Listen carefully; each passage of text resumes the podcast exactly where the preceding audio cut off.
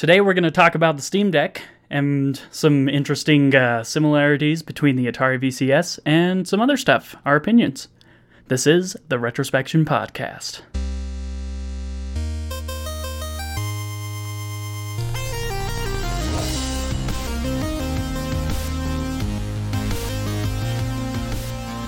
All right, so to start off, I figured we would talk about some specs. Unless you have some intro thoughts that you wanted to. Nope, let's jump right in.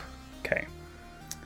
Um, so the Steam Deck is a handheld gaming device. It's running Linux, Arch Linux as its platform or uh, its operating system.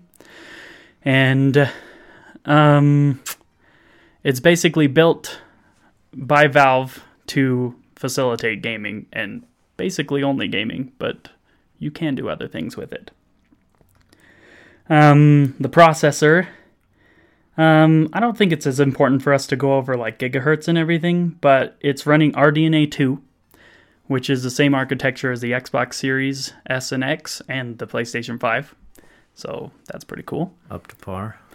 Um, the RAM is 16 gigs LPDDR5, which is uh, a little bit, I'd say, advanced for right now. Wouldn't you think so? Yeah, like Linus Tech Tips had brought that up. That uh, it's it seemed like a step forward, but it almost seemed a bit more like uh, future proofing in a way. yeah, especially where it's running Linux. Like anything running Windows, especially Windows 10. Like Windows 10, if you have four gigs of RAM, you're probably hurting with, and uh, so it requires more than even Linux does. Yeah, and the the good thing about it, it's running Linux and um, and it has 16 gigs, but that is also somewhat shared with the GPU because it's an integrated GPU on the RDNA 2 processor. See, when you look at it like that, it's not as bad because, I mean, you could easily get like, and I don't know how well that how the integration works exactly, but if I have a graphics card, like it's nice to have eight gigs of RAM just on the graphics card. Yeah, I think the cool thing about it is that it uh it can Balance. flip and flop in any direction. Yeah. Um, So that makes a little more sense with the 16 gigs if if a good chunk of that can be graphics RAM. Oh yeah. Um, other than that, the storage is an M.2 slot. It's uh, it's, it says here socketed 2230 M.2, which is a tiny little, basically square-shaped chip. It's a small one, so it makes it a little harder or a little more expensive to get to get a bigger size. It's harder to find, at least when I looked a couple months ago. Harder to find a bigger a bigger size than like 512 gig, yeah, it's and uh, it's more expensive than if it were like a bigger M.2 size. a company did just release a two terabyte um, card, which is cool, but I I can't begin to tell you what the price is. I don't remember, but it's pretty expensive, for sure. Right. And I'd say that it was quickly becoming affordable if it wasn't for the chip shortages and possible, you know, war in Taiwan or Taiwan. there's nothing there yet, but there's a chance Well, I know that uh, China takes over. a lot of um, what was it called?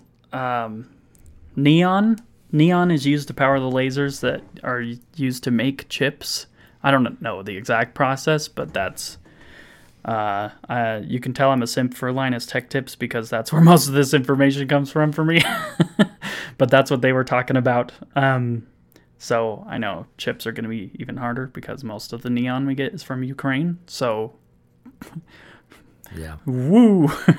I don't even know what sort of chips are in those hard drives or if they have anything to do with Taiwan. I just know Taiwan has a lot of our chipset yeah. stuff. but Um, continuing on, other than the um, hardware specs inside the machine. On the outside, we've got your typical Xbox controller setup. So you got, I'm going to call them Start Select because I don't care to learn what the new names are.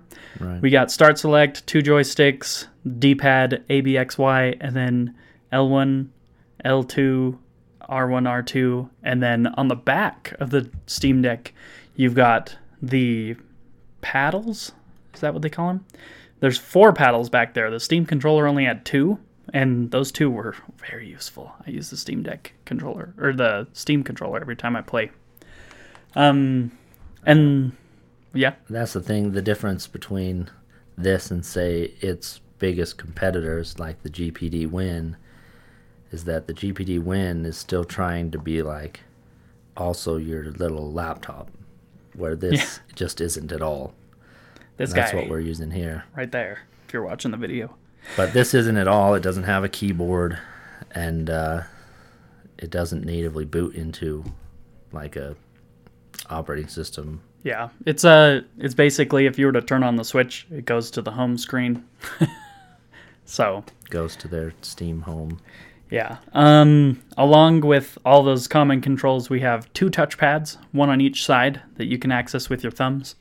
And those are also on the Steam controller, and they're excellent for using a mouse in game or just having any sort of precise movement. And there's also gyroscopes inside. So, really cool. It's got, I believe it's a 7 inch uh, display. It's 1280 by 800 pixels. So it's a 16 by 10 aspect ratio. Also, same as this GPD WinMax laptop here. The ratio. Yeah. The the screen on this laptop is an inch bigger, but um it only goes up to a refresh rate of 60 hertz. Makes sense. It's a handheld. We're not playing competitive Counter Strike. we don't need higher Yeah. than that. Yeah, I think that's um, plenty for a handheld. higher frame rate also horribly affects battery life. So even if your display can't use it, keep that in mind. If you get the Steam Deck, don't play with frame rates higher than 60 because it's not going to do you any good. It's only going to do you bad. and it's got Bluetooth 5.0, your Wi Fi. I don't know what generation, but I'm assuming it's fine. Nobody's complained about it yet. Yeah. Um, yeah, that's pretty much it. it. Comes with a 45 watt charger. There's nothing else like UHS one supported SD and SD card. I mean, and yeah, that's basically the specs of this machine. The uh, battery life is going to be wholly reliant on the game you're playing and what uh, settings you have that game on, probably. Yeah. Um, they do have a lot of tools in SteamOS that uh, help you with battery life outside of the game's settings. Right. And I think that's where I would, actually manage that the most. Rather than going into the games menus all the time, you can just go into Steam's little quick menu they have with the Steam button. Um, so, uh, is there anything you want, else you want to mention about any specs? Anything that interests you? I don't think so. Okay. Um, so we did an episode of our podcast. It was the very first thing we recorded, other than an iPhone parody. Uh, in 2018, we did a video about the Atari VCS when it was coming out. When they had announced it, um, I think there was a good amount of inf- information out. And uh, so we did a video about it, and we were talking, and I think there's some pretty funny things that we could kind of springboard off of uh, that were in that video. The first thing is the fact that the Atari VCS ships with Linux. And at the time, we were fairly negative about that because Linux was and still, in a way, is very difficult to get games to play on. Um, what I found interesting listening to that video, I looked at when it was published. Um, what's the month before August? July? June, July, August. Yeah, July. So we published that video in July. And then a month later, Valve starts working on Proton. The first version of Proton released literally a month after that video. So before that point, there wasn't a totally reliable way to try and launch Windows games. It was all dependent on Linux native stuff. And that was our biggest gripe is because no developers want to support Linux because the player base is so small. Right. Um, so that was pretty funny because immediately after that, Valve's like, "Hey, we should probably work on this cool project to get Windows games running on Linux." Proton, for anyone who doesn't know, basically it uses. My understanding is it uses some witchcraft to get Windows games. Couple spells run, thrown in there. to get Windows games to run on Linux. I, uh, I have no idea. Um, it's basically a compatibility layer. Um, I, I, it's based off of Wine, which is a program that's been around for a long time, where you can boot simple Windows programs, and it's always been very shaky. It's a uh, not the most reliable method for this kind of thing, but Valve has put in a ton of effort since 2018. So it's been 18, 19, 20, 21, 22. It's been four years now into making the majority of popular games run using this compatibility layer. And they've been updating it over the past four years slowly to support more things that are Windows only. Um, and so it's kind of neat. The fact is, they they pretty much had no choice but to create this if they wanted this type of product. Um, when they launched, uh, what was it? Steam OS, Steambox, Steam Machine. Steam Machine. Oh, yeah. Uh, it seems like their goal for that and for this was to kind of say, hey, let's take the PC market and make it console market friendly as far as uh, fan base, user base, make it really easy to use, to understand. Um, and I think with the Steambox, it just flopped because of that compatibility, where their best bet was to say, hey, developers, please make your games for Linux, make them work for Linux, compile them for Linux. yeah. They did it with their own games, but they couldn't force anyone else to do it. I think it's interesting because it really looks like Valve has learned from their mistakes. Um, they have probably learned the painful lesson that developers just were not enticed by the Steam machine and the prospect of developing for Linux. And I don't know how difficult of a process it is to port something from Windows to Linux, but I do know that any extra work that is needed to make that process or make that result happen, developers don't want to take that because, again, the Linux user base was so small. And so when Valve started Proton, I think it was their way to kind of reach in the other direction and be like, hey, developers, we're working to make your games playable on Linux. And so they they've taken most of the steps in the direction towards the developers and I think at this point they're hoping the developers will take just a couple steps in their direction to meet not exactly in the middle. right and uh, and the chances of that are a lot higher now that um, this thing's probably going to be pretty popular or well, it already is i mean Yeah. it's already pretty popular but like th- that's the thing valve i think learned is that a lot of companies are mostly just profit based and so if there's not that profit incentive for user base there's no way it's going to happen. And Valve, as much as I can gripe about their company for the last 20 years, like it seems like for the most part, they kind of do what their employees want to do, what they Yeah. find interesting or cool. They're not all like, what's going to make us the most money the fastest way possible. yeah. And so, I mean, that's been part of their downfall, I think. It's part of the reason I think that they have so many undeveloped games is because there's nothing there to say, we got to get this done in this timeline and to make this money because of this. And so things just don't happen there. It's like a double edged sword because when Valve gets passionate about a project, and I think as the Steam Deck is right now, it's a great example of that. When when Valve gets passionate about a project, they make some really good stuff. The last thing I recall them being super passionate about is Portal 2.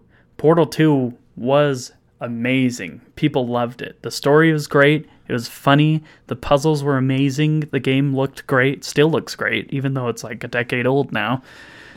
Like, um, it's like the the flip floppiness of Valve is like they get super passionate and make excellent stuff, but then like they fall off of it out uh, after a while because people's interests change. It's just like having hobbies as a and an individual.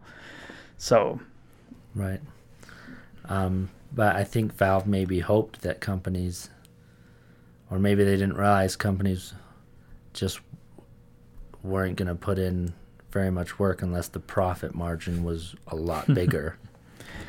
and so they had to come that 80 to 90% of the way instead of meeting halfway or whatever it was. Yeah, another addition to that to the steps that Valve's taking in the developers direction, there are so many cool APIs for the Steam Deck that developers can easily patch into to make their games just that much simpler and fluent with the Steam Deck. Um, there are APIs to tell specific, like tell to have a game look at the Steam Deck and be like, "We're playing on the Steam Deck." Automatic graphics have been chosen just for the Steam Deck. Whatever the developers decided works well, and then you know text will be bigger because the screen is small just those kinds of things. And it really isn't too much work for the developer at that point because Steam's already developed these APIs that they can just patch into. Right, and APIs are fantastic to use as a developer. Um, one thing I kind of wanted to go into, uh, it's pretty obvious comparison given the internet, mostly like Twitter and Reddit, how divisive they all are. Like, we need to compare this to the Switch.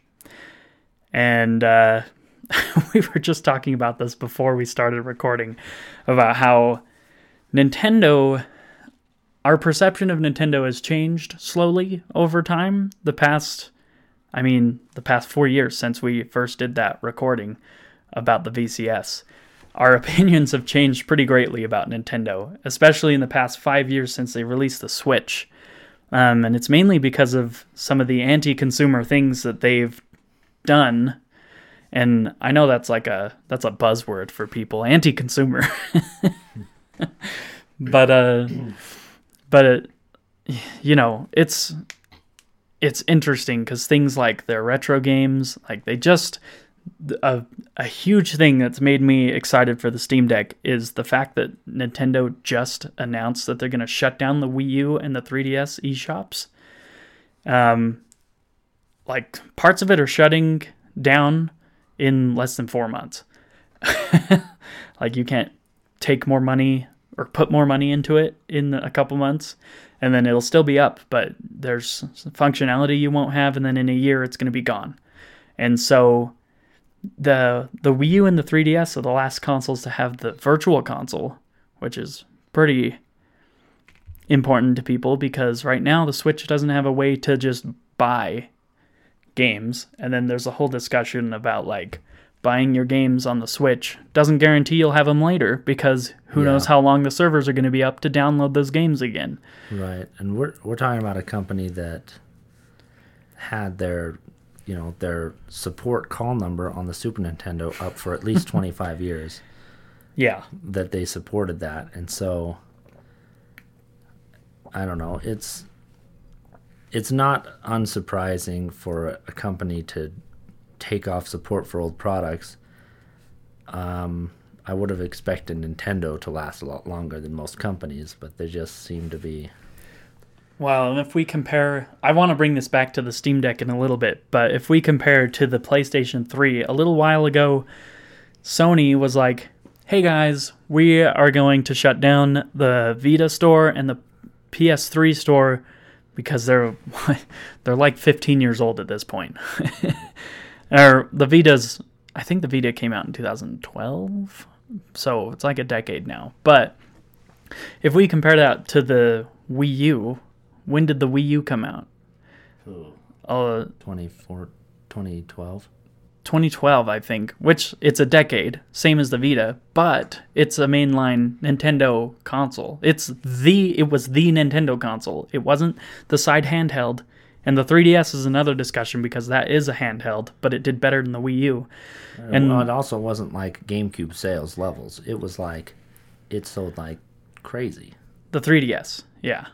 Or what are you talking about? I was talking about the Wii, but the 3DS too. The Wii, yeah. But the the PlayStation 3 with Sony, they announced that they were going to shut down, and everybody on the internet just exploded, and we're like, "Why? Why are you doing this? You can't do this!" And uh, what is it? Is it Phil? No, Phil Spencer's Xbox. Uh, who's the guy at PlayStation? Anyway, um, Sony and PlayStation came out and were like, "Okay, we've heard your input. We are going to keep those stores open." And what's funny is the PlayStation 3 store is much older than the Wii U one. right. And I know the Wii U did horrible, so there's a little bit less of an argument there. But the 3DS is also much newer and did way better than the Wii U. And they're just shutting her down. and this isn't even talking about Xbox, who has had the same online architecture since the first Xbox and you can still access your digital purchases from Xbox 360 on your Xbox Series X. yeah. As long as they're backwards compatible. So, I mean, ideally, Nintendo should have said, "Hey, let's move those games." It might be hard on the 3DS because I don't know what they had DS games on their virtual store at all, or what did they have? They had DSiWare. That's the oldest. They had the DSiWare which might be hard to port to the Switch, but but any like Wii emulators, they they should have just put them in on the Switch and said you have access to the ones you've already paid for on the Wii. Yeah. And that's another discussion because when they switched from Wii to Wii U, you had to pay less of a fee, but you still had to pay a fee if you wanted those virtual console games for the Wii U you could still access them in Wii mode, but then you had to go to Wii mode every single time you wanted to play those retro games. So if you wanted to play them on the Wii U, you had to pay a little fee to get them upgraded, and oh, you're still getting the exact same game. What's funny is most complaints that you already had. Most complaints aren't even about the fact that you can't get your your Wii purchased games on the Switch. It's that you, they don't even allow you to rebuy them on the Switch. But yeah, I mean, we're a... delving into Nintendo hate here, but yeah, we're just uh, we got a lot of essentially. I mean the the Steam Deck basically is the polar the, opposite. well, I was gonna say it's the it's the biggest competition to enter the modern console war in I don't know how long, in a long time. The thing, so what I see Valve doing is first off, like we talked about already, they're trying to make PC gaming as console player friendly as possible. They want it to be as close, but what comes with that is the Steam store has been up what, nearly 20 years now? Right. And we've got just about that entire catalog that we can still access on the Steam Deck given that the Proton compatibility layer can support those games. Um, but the point is, no matter how many Steam Decks are made in the future, you're still going to have all those games you bought on the very first Steam Deck, as opposed to Nintendo or PlayStation, and in some cases, Xbox, not all of them. And I think that's a really cool thing about the Steam Deck because that's never going to change. As long as Steam servers are going still, as long as Valve's in business, that's not going to it's not going to change. Computer architecture does not significantly change. I mean, much. it's been the same for 25 so, years. in Xbox, they sort of had computer architecture to begin with, and their architecture has not been crazy. well, the interesting thing is the more time progresses, the closer and closer those consoles actually get to that. Because now they're just straight up on x86 architecture, which is what all of our PC computers run on most of the time. Which is why you see way more ports, I think, Mm-hmm. to And- PC. funny thing, the Switch is still on ARM. so it's a little bit less. It's easier to it's easier to port to than Nintendo's Power P- PC, Power PC processors, which they used on the GameCube is- and the Wii and the Wii U. which they should have dumped at the Wii. They should have had the Wii be something else, Yeah. um, so that they could have good ports. But at, at least they have the ARM. At least they have better ports. But if they went to x86, I think it'd be even better. But the the Steam's or Valve's goal of I think like making the PC market more console friendly is what they wanted to do. I think with the Steam box, but they had the issue of compatibility. But I think the other issue was that most people were like, okay, if I'm going to have a console at home that's just a PC, why don't I just actually have a PC? Yeah. So I think their chance of entering that market is substantially better with a handheld option because the competition for handheld PCs is It- not difficult. As someone who has daily driven one of these handheld gaming PCs, um, there's a lot of jank. They are extremely, extremely janky and difficult, and not very beginner friendly or even experienced friendly. um, so I think Valve comes ahead really far with the Steam Deck because of how user friendly the the interface is at the beginning. You find a game on the store that says it's great for the Steam Deck, you hit install or buy and then hit install and it just opens and works. Whereas on here, you're like, uh, did I get the right drivers? Are they updated? Oh, I updated too far. The game doesn't work anymore. Got to roll back now. right. And they streamlined things that that you might not even think about as much. Um, just like having an S an SD card or that you can have your games on and they pop up automatically. Then you pull it out, put in a different SD card, and the games pop up. And you can easily choose, hey, I want this game on the SD card or I want it on the on the PC itself, hard drive. the the closest way you can think about this is like not even not even the Switch can hot swap SD cards. It'll it'll throw a freaking fit if you take out the SD card while it's running. It's like I got to shut down. but the closest thing is the game cartridges. When you pop in a game cartridge, that game pops to the front of the UI and you can just click play. That's what swapping SD cards is like on the Steam Deck. But managing it is kind of like old memory cards, like on your PlayStation, where Yeah. you can say, "I want this save data moved Mm-hmm. To the to the memory card or to the console." Yeah, it's uh, Or it's I very guess they- nice. they, might not have had a console, but from one memory card to the second memory card or something Mm-hmm. like that. yeah, then you pop it in a new console. or you can copy. I don't know if you can copy games, but I mean, I wouldn't be surprised if you could. Probably not a need to. yeah, You could just install it again, assuming your internet's okay. It wouldn't be so bad, but.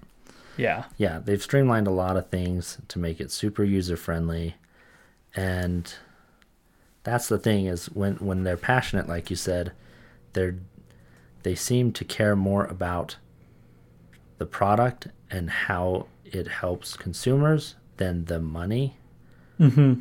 which is kind of fills in contrast to Nintendo, who after several years of everyone saying, "Hey, we just want to Switch that we can pay more money for, but actually get 60 frames per second on our games, or 30 frames per second on our games."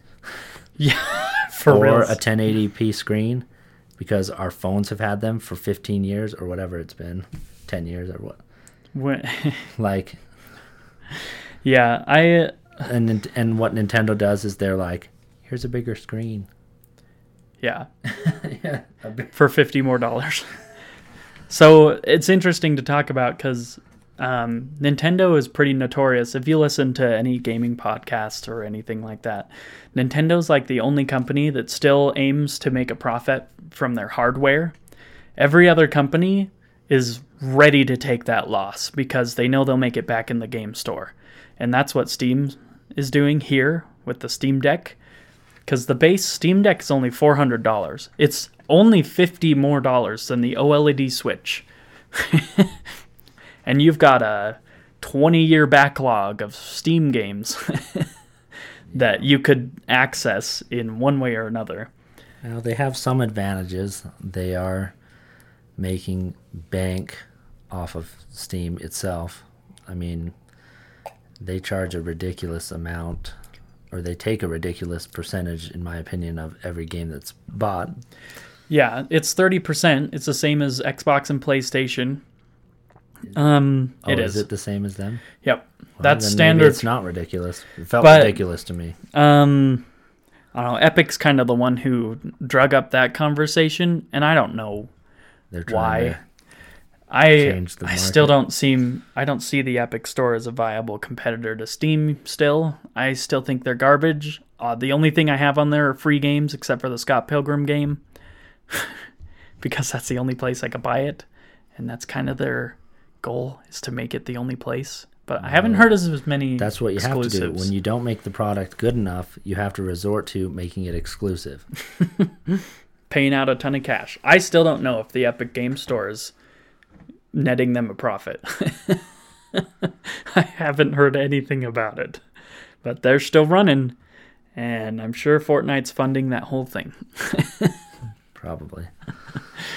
Um, goodness. But so they they have an advantage where, I mean, it's almost a different market than Nintendo has to deal with. Yeah. Nintendo's has to deal with like a okay, we come out with a console and and we have to make money off that single console whereas Steam is like 20 years worth of games and oh, they're pulling in money from. and all they have to do is manage software to get that money. I mean, they're still pulling. Any games on Steam that have in-game purchases, they're still pulling money from that too. They get the thirty percent. I think it's thirty percent for those as well. But like when I bought, um, Ben had given me a little bit of money to buy an animal on Sea of Thieves, and when I got that, it was through the Steam store. I was kind of surprised because it's an Xbox game. it's a Rare. It's developed by Rare, so Xbox owns it, and they still went through the Steam store. And So I was like, oh, I mean, okay. maybe we're looking at it wrong. Maybe I don't. I don't know their motivation for the product, uh, because where if they're not making money off the product itself, you could kind of say, okay, then why do they need it at all? They already have a complete monopoly on the computer game market.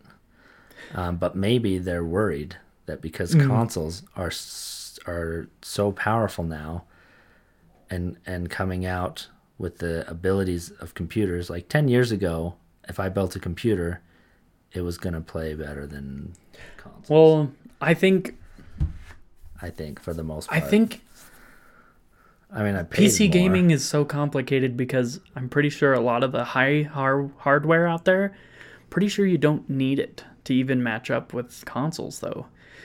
Um, I mean, there's architecture bonuses like having ray tracing and stuff, but um, there's a couple points to that. Like one was talking about how the Steam Deck could be like a honing in on what developers should shoot for when they're porting a game to PC because like there's not like a there's not a goal. Like with the switch it's like okay we need to get the game down to this level in order for it to run on here and that's how we'll make it work. For pc it's kind of like open. Like i don't know just slap it on windows and make it run. And then PC gamers kind of have to scramble with settings and shiz to try and make the game work. So that's one way of looking at that, but um, I But, forgot the other I thing I was gonna say. I mean, maybe they're losing market share in the gaming world, and they're saying, okay, how can we revitalize PC game purchases in in the world of console and mobile gaming? Yeah. Um one thing one theory that I have and a lot of other people have too is that they're just really trying to get away from Microsoft. Cuz as open as Microsoft has been with Xbox, Windows is also becoming a more closed platform. They've Microsoft has tried several times to make Windows a more closed down platform. They've tried with um, I don't remember the actual names, but like Windows 10 Lite or whatever it was, where it's like you only get the Microsoft Store and Xbox Game Pass games being updated through the Microsoft Store as well. Like they're really the I think the Xbox Store is uh, a pretty big threat for Steam, just because it's so integrated with Windows. Well, and that's what Microsoft has been trying to do because they're essentially like, hey, we have, like, aside from Mac, pretty much a monopoly on operating systems for computers. Like, pretty much everyone in the world has Windows. So, like, how can we take that to our advantage and make some more money off of it? Mm-hmm. um, especially in a world where uh, buying operating systems is becoming less, I guess, thought about for people.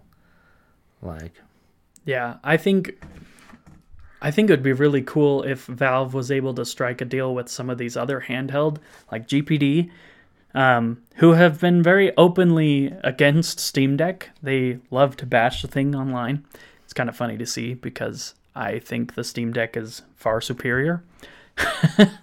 but uh, it's it would be cool if Valve were to strike a deal with these people and be like, "Hey, you can make your device, and instead of paying for those Windows licenses, why don't you take uh, why don't you take the SteamOS for free, and then your device is easier to use." Anyways, right. I think that would be a cool way for Valve to combat against Windows having such a massive market share. Well, Valve probably already has the thing out there for free. Uh, SteamOS 3 isn't out yet. You can get it specifically for the Steam Deck and try and apply it to other devices, but Right.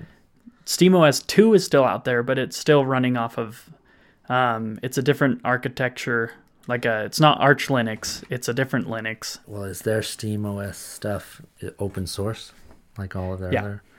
So essentially, like, There's an open source version of SteamOS called Chimera or something like that, and that's been um, updated by fans for honestly, a while. if GPD Win was smart, they wouldn't sit there and say, "Oh, you suck because you're gonna do better than me." They could say, "Here's an open source software that has made our entire market way way better. Let's try and implement it into our systems and say, "Hey, there's a lot of people that look at the store and say, I can't get one of these for over a year. Um, maybe I'll buy a GPD Win because it's running the new Steam OS, or I think it would or in a I'd year's be- time they could have some decent competition. Yeah. There are companies like Aya who make some pretty good handhelds, pretty powerful, who uh, they have developed their own software to be kind of a front end on top of Windows. And it's not perfect because you put up the thing, you're still met with Windows setup. Well, and I think, and I, But- I, I don't think I completed my thought earlier when I said that Steam pretty much had no choice but to use Linux. And what I was going into is that it's because Windows is bloated. Oh, yeah. It's bloated, is super bloated. That's another massive and so like trying to run like just trying to make an affordable product with minimal specs that's powerful enough to run high level games and all of a sudden Windows is in the background doing nothing but eating up half the resources and just being a bloated mess is why you pretty much have no choice but to go to Linux. So those companies that are doing Windows, that's what they have to deal with. That's what the GPD Win has to deal with.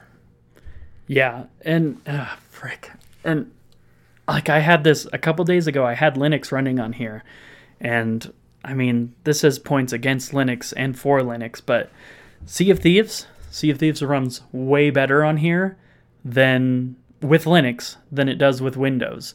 Way better at 60 frames per second most of the time at the same settings I had on Windows. On Windows, I have to limit to 30 frames per second because I feel like I'm going to throw up with the fluctuations all the time. And even though even then sometimes I'll go to an island and the frame rate's just chugging on Windows and I'm like, mm. So that's a big point. And same with Halo. Halo um, what's the map with the beach? Which one? High ground. High ground lags for me on here because there's so many people and when I look down towards the beach, it starts to lag. Same with the pit. And on Linux, it doesn't do that as much because there's not as much shiz happening in the background. The device can devote more to the game. Yeah. So- so I mean, It would benefit those other companies if they were to implement SteamOS because their they can games. take Proton and use it for themselves, which if it's open source, they can. Like that's Valve's biggest gold star is the, their open source nature. Valve doesn't need to have the best device on the market. They need it's like a it's like how surfaces for the laptop industry. Microsoft Surface, they release features in Windows and then they release a device and they're like, here's how we're using this device, here's how we built this device. Everyone else should do this, and then the other companies kind of follow suit with like Windows Hello features where you can log in quickly and all that kind of stuff. I feel like this is could be kind of what Steam Deck is for the handheld PC gaming right? Market. i mean maybe they just i mean like microsoft they didn't have to they didn't have to release a surface but maybe they decided they had to because no one was doing it right. And so in order to say hey okay here's how you got to do it and implement good features like this and mm-hmm. maybe even for them to say oh here's how we should make the software work better for Yeah. tablets so that they can penetrate the tablet market. And maybe like steam's looking at the same thing like okay how can we how can we revitalize a portable uh, pc market and also make sure that our software is like really good for it? Um, something that just popped into my mind is in the past, like Gabe Newell has, I'm pretty sure he's been pretty open about how much him and the company of Valve look up to Nintendo in the aspect that Nintendo can come up with an idea and be like, hey, you know, it'd be cool if we had a remote with motion controls in it and people could just play tennis with it. So then they have the power to make a console that has motion controls in their controller, and they can bring those ideas between hardware and their software games together. And I know that Valve has been very jealous of that ability that Nintendo has. So I think I don't know how true that jealousy or vision holds up today, but Valve has kind of always had like an eye towards Nintendo to be like, when Nintendo comes out with something like that, they don't just say, "Here's some cool motion control in our new console." They say, "Here's some motion control in our new console, and here's like 30 little example games of how you could take advantage of that. I mean, How creative you can be with this." Because otherwise, consoles games are going to do stupid things like when you when you shake it, it does one little thing. Like they don't, they wouldn't take quite as advantage of the features of things like that if Nintendo wasn't there to also say, "Here's how creative you can be with these ideas." Yeah, Valve has done exactly that. I just realized with uh, they just released a new free Portal game, and it's uh, what is it? Aperture Desk Job, I think is what it's called, and it utilizes the Steam Deck controls in a way that's like, here's how this stuff all works. Here's Steam input. Kind of get used to it, how it works, and then you can apply this to other games. Or, hey, developers, you could apply this to your games because Because like here's our here's our controller. It's got these pads that you may not be used to, but they've got advantages that that you can take advantage of. But developers may not think like how they could take advantage of it without a good example of mm-hmm. of what they can do to take advantage of these con- types of controls, rather than just program left, right, up, down, whatever crap. Yeah. Um, there's a lot to be said for Steam input, and I think every developer should utilize the API. That API's been around forever, by the way, and there are not many games that use it directly. And uh, this is another subject, but like, you've got Left 4 Dead 2. You can have input on the joystick, and you can look around like a mouse with the pad on this side. So you're moving around with the full 360 degrees of the joystick and the sensitivity of it. You can walk slowly or you can speed up.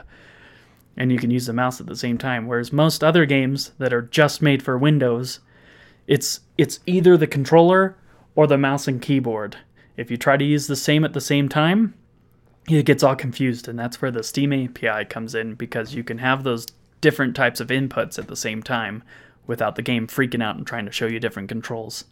Like instead of press F to get in the car on GTA, it'll say like X depending on what you did last. If you looked over with the mouse last, then it'll be like press F to get in the car.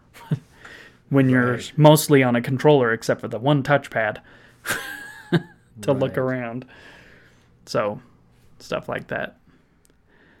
Um I pretty much we've gone through everything on my notes basically. Um one thing I had down here, kind of like a question I saw on Reddit. Somebody was like, "Valve should pro- should promote SteamOS 3 heavily as a desktop OS," and I thought they probably shouldn't, because we've already got that. It's called Windows.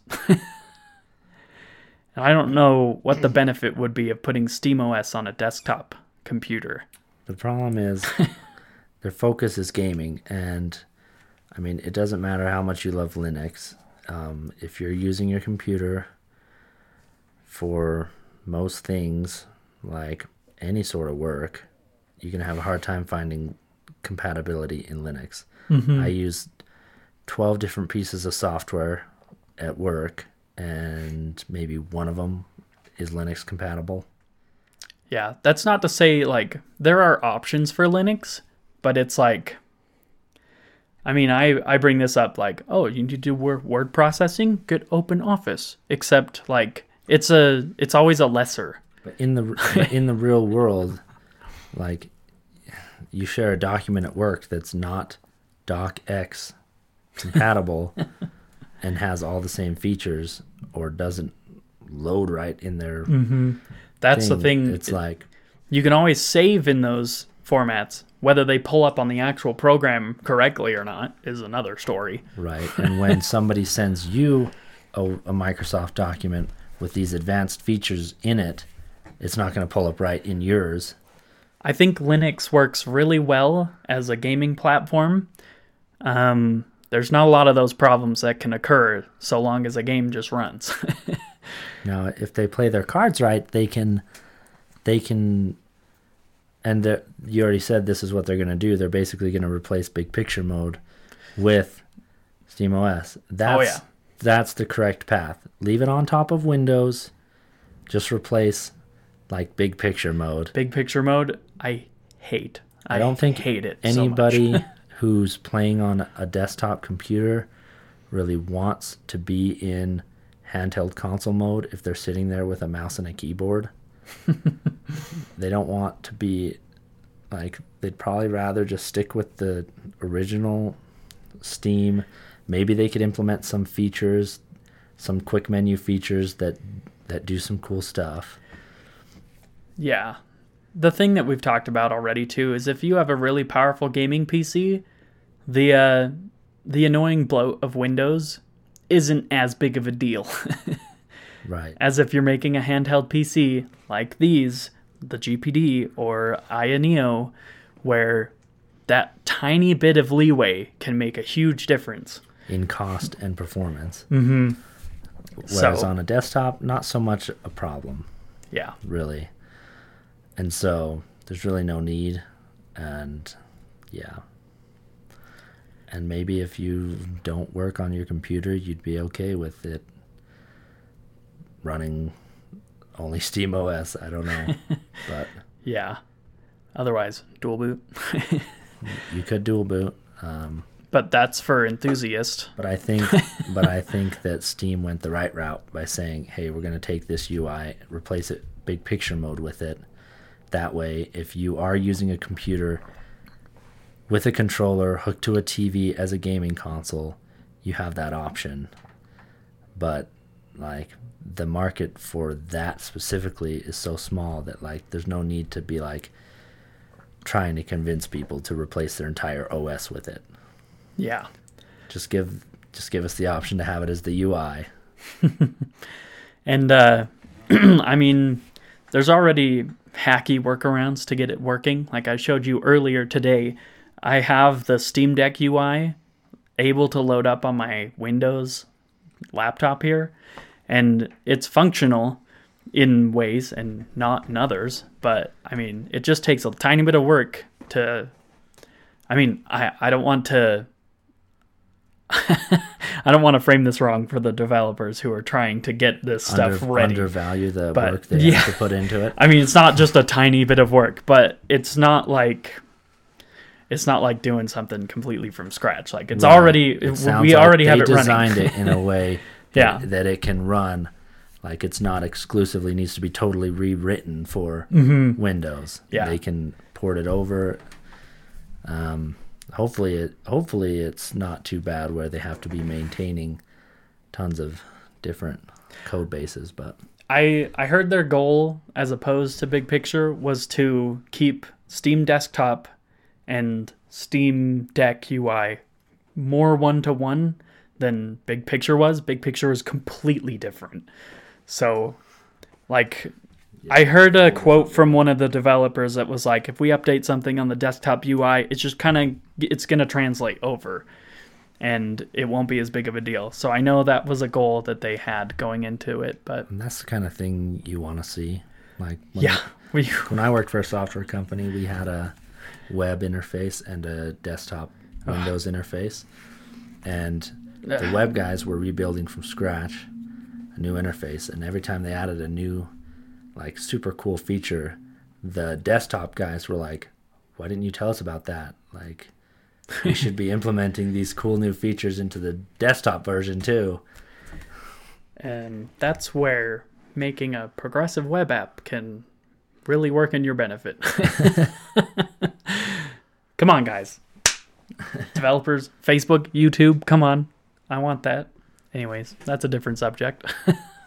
I'm pretty sure that's what Steam is running is a progressive web app for that UI. that sort of correspondence like i'm sure they they probably and maybe they don't but I, I would imagine they have a different team on each piece of software the U, the regular ui and the thing but as if they're working in tandem enough to keep features It'd be nice because I mean, aside from one update, big picture really hasn't changed in the many years that it's been around now. And it'd be nice if later on, if the Steam Deck was kind of depreciated, if they updated something on Steam, if it kind of came over still, that'd be really good to see. So that's nice.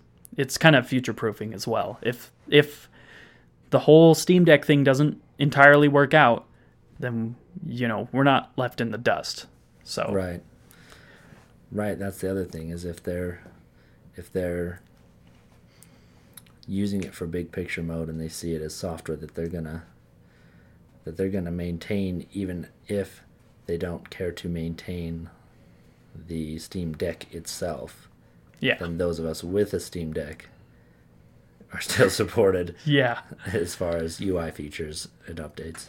And that kind of goes with the general idea of the whole thing where your library is still compatible over time, the UI hopefully is over time, and so lots of future proofing. But um, is there anything else we wanted to talk about? Like, um, I know there's a lot of features. There's like upscaling for things, but I, if we wanted to, we could do another episode later talking about more specifics. But Yeah, that's that's all I had. I think. Cool. I think as a conclusion, um, we are very excited for the Steam Deck. Um, I'm way more excited than everybody else I personally know around me because I um, I tend to hone in on this kind of thing. That's what I did with the GPD Win Max when I was getting it, um, and I've had it for almost two years now. I think it's kind of crazy, but It'll be a new world for someone like me who prefers to game with a mouse. But I think that that Steam's controller um, pad is the is the closest thing I've ever had to feeling like, hey, I might actually be able to be good at, at playing on a controller.